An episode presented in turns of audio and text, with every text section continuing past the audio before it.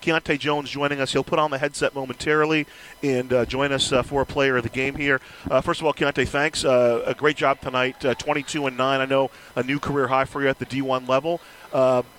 Let's start, before we talk about the game, settling in with this group. How's that been for you? You're a Midwestern guy. You played your junior college ball in Missouri and Texas. How do you feel being in Southern California? It's good. It's good so far. Um, connecting with the team's been good. Um, we all play hard. We all want to see each other be better every day. So it's just, it's just going as planned right now. When coach, well, I was at shoot around and coach talked to you guys about, hey, let's get the ball and let's go.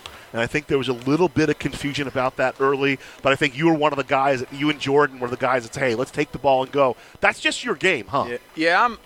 I've been used to playing fast, and just the teams I've been on, and from Jordan coming from JUCO also, um, he's been playing fast his whole career. So just that connection with me and him, and just trying to get the rest of the team on page. Um, when we get our point guard back, Gianni, he's going to be running too. So just just playing together is a, is a big part in pushing the ball.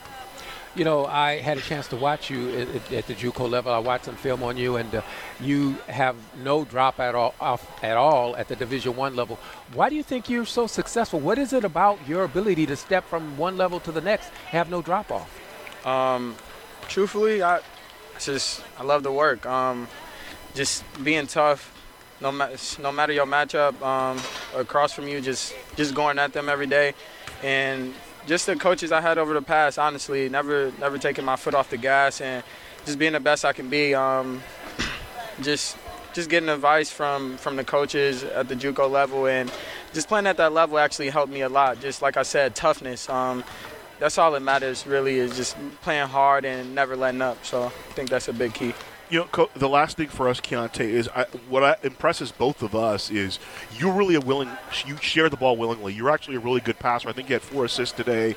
But in in other situ, in big situations, you've been able to find guys. Has that always been part of your game? Or is that something you had to develop as, as you've grown a little bit later?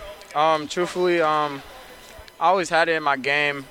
Just just having a good IQ, having a good feel for, for basketball, just being a basketball player, making the right play, dumping off to the to the bigs or taking the right shots or just passing the ball and clearing out and opening up a double gap for, for one of the teammates. Um, just just playing basketball honestly is just a just what I do. Well, player of the game, Keonte Jones, thanks for joining us. Before I let you go, I got to ask this question. You're from Madison. Yes, sir. Who's your guy growing up? Who is your guy? Because I hear you guys on the bus arguing about players all the time. Who's Keonte Jones's guy? Were you a um, Bucks fan growing up?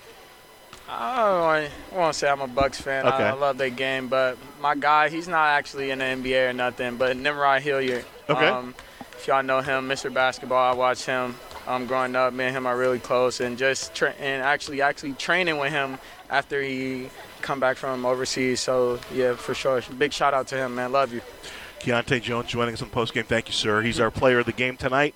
Matadors beat Bethesda by a score of 92 54.